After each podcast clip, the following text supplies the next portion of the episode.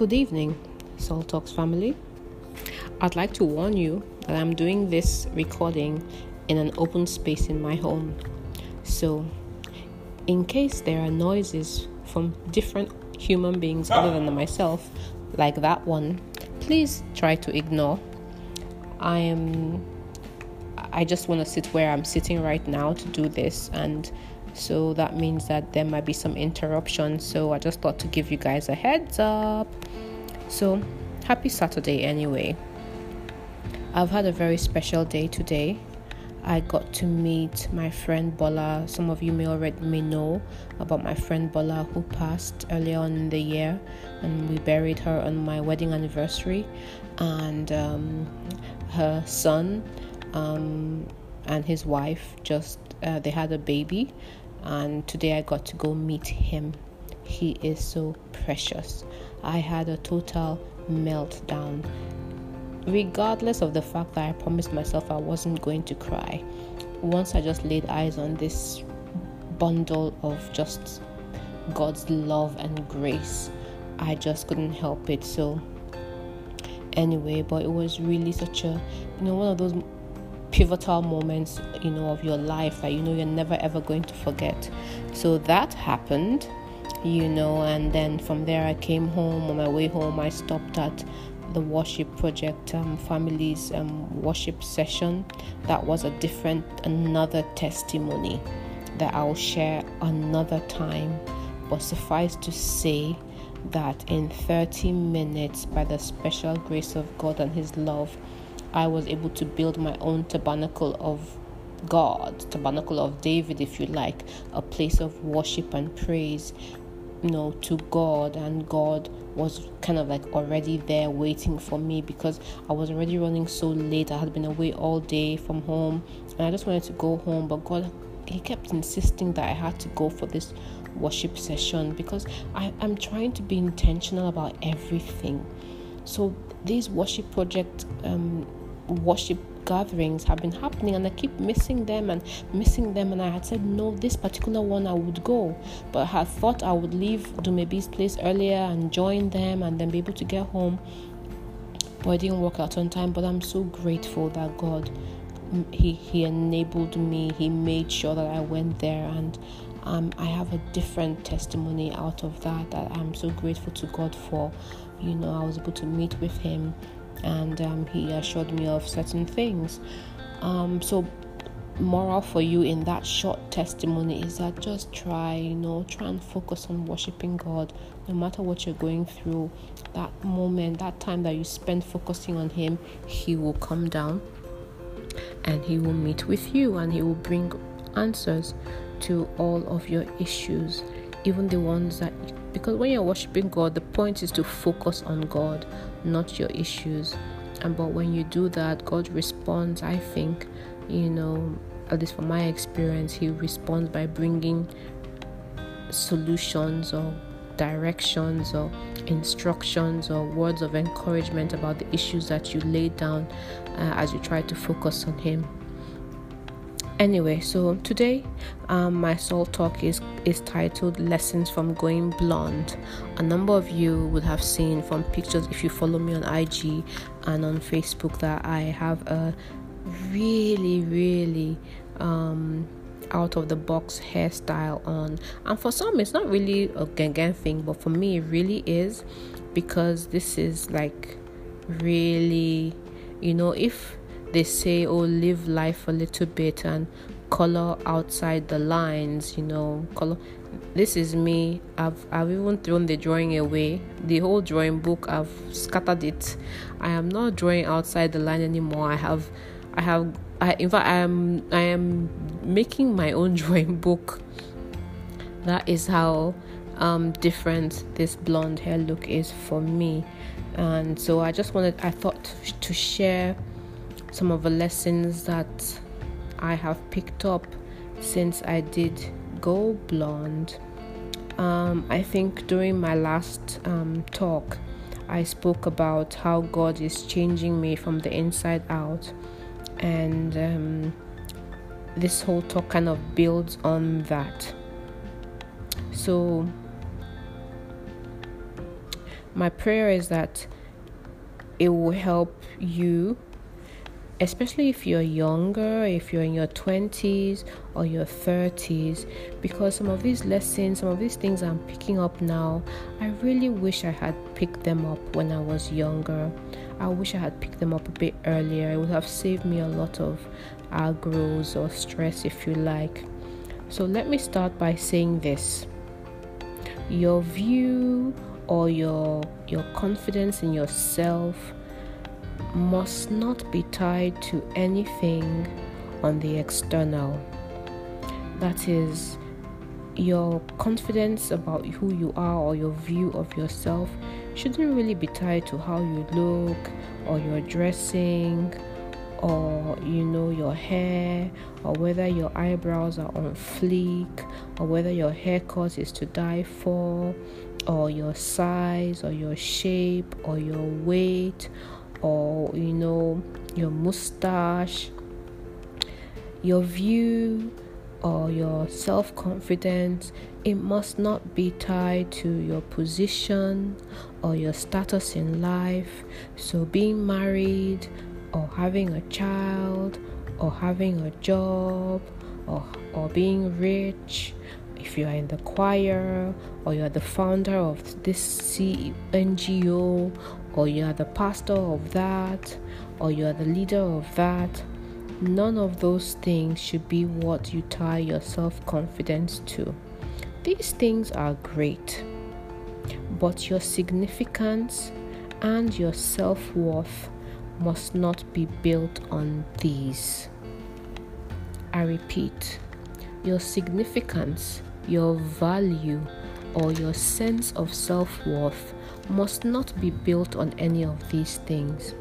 So, I'm so glad I've been delivered to a very large extent from the fear of man and my need to have certain people approve of me or my every move has been has continued to diminish over time I didn't really know how much I'd grown in this area till I decided to go blonde. I learned two key things. Number one, I learned that I had put myself in a box. And number two, I learned that I had allowed other people put me in a box. Now, the craziest thing I've ever done to my hair is to scrape it all off but I'd always wanted to do something really different, but the fear of man prevented me. From the reaction of my family, those who, who were clearly, you know, what I realized is that the way they reacted to me going blonde showed me that there were clearly some things that they believed were not for me and being blonde was one of them. But why? I asked myself. Why, sh- why should they or anybody else determine that for me? You know, and so it's been about a week now, I think, since I got this wig. And I think, apart from my firstborn son and my only princess, I'm not really sure anybody has kind of like reacted to the look. So no LBS. First of all, my my last born son he has no filters. So right from the get go, he was like, "Oh goodness, mommy." This is not you. You no, no, no, no. And I was like, oh well, it's thankfully you're not the one wearing it, so don't don't worry, you know. But I, I, I thought about it and I was like, mm, why this why this reaction to the wig? But what was interesting to me was that none of their reactions daunted me. I didn't care. Not like in a negative, uh, you, you don't matter way, but in in a positive, I would do what I think is okay for me way.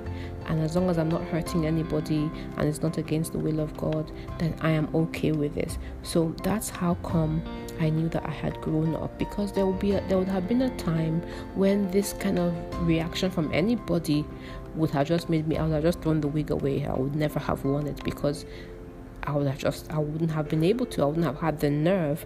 But I, I didn't, I really didn't care, you know? So, as much as I love them, they don't get to determine how I feel about myself. God does. But but here's the thing, and no, I'm not saying that um, God asked me to go blonde, and I'm not saying that I even asked Him before I went blonde. But here's the thing: blonde, bald, or black my Papa God, He loves me, and that's what gives me the confidence to rock my blonde hair style. That and the fact that I personally love it. I find it so refreshing, honestly, to do something that I have never done before, to color outside of the lines once in a while, you know. Life is just too short for some you can't just keep doing the same old, same old all the time. So, the final moral of this lesson is listen. Not don't even listen to what Salt says. I, I just talk, I share my life with you. I try to encourage you to come on a, on this journey of authentic Christianity with me, but don't even take my word as gospel. Cultivate a relationship with God all by yourself. Let His love for you be your Godfidence. Let God's love for you be your Godfidence. And then just do you, boo. Do you, boo. Do you, boo.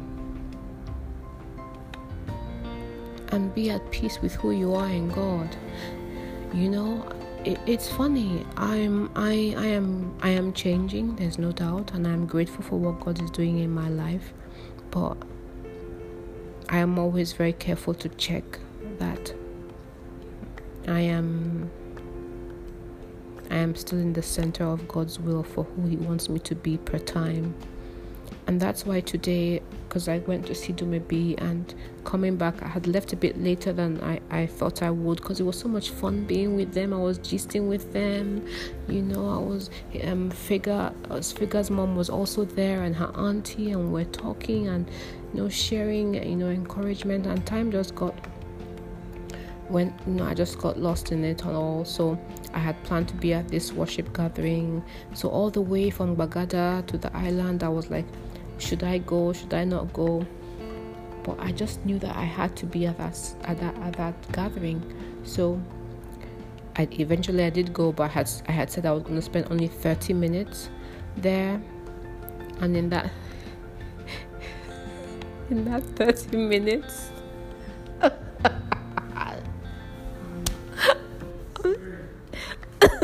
I told you to expect anything for this particular talk because I'm sitting outside in a general space and anything could happen. So there was my FBS trying to tiptoe past me, and it was such a funny sight. So sorry for that. Anyway, so I just wanted to be, I wanted to be at. Uh, at this gathering and God said, "You'll just go there, even if it's just 30 minutes, you go there and you see having that special relationship with God where you hear Him and He guides you. And when I got there, I knew exactly why He wanted me to be there. It was, it was, and I've said to myself, ah, anytime Sister Lara calls that gathering, I must go there. The access to God for me was so easy, you know, and oh, anyway, that's a different story. So, what I'm trying to tell you guys is let's all cultivate this relationship where God is talking to us and we know He's talking to us. So that no matter what, even if nobody says, hey, your, your blonde hairdo is okay, you know that God, God is talking to you. That that one doesn't matter. Who cares if anybody likes your hair? What's important is that God, the Almighty God, the creator of the universe, talks to you and you hear him. And when he leads you, you are victorious. That is the cocoa. That is the cocoa. That is the cocoa, guys. I have nothing else to say Shirley's Rising 3 is coming. The volunteers are calling it Shirley's Rising 3.0. I love that. You know, um, we already have our, our, our first 30 people to register winners down pat Kaching, I love it. And this time I didn't even have to hype the whole first this that nothing. Like my FBS told me, Mommy, it's growing. You don't have to do any of that anymore. And I thank God for that. And I just it just makes me understand again that just do it. Just do what you're doing. It takes time. All this stuff takes time. Just keep doing what you're doing. God sees and God knows your motive. And God will always back up a motive that is built on love. Once your once your motive is about loving on other people and helping other people, he will back you up. Stay lifted, guys, and hold on to your saltiness. Talk to you another time. In the meantime, remember that God loves you. He is especially fond of you. Especially fond of you. Good night. Bye.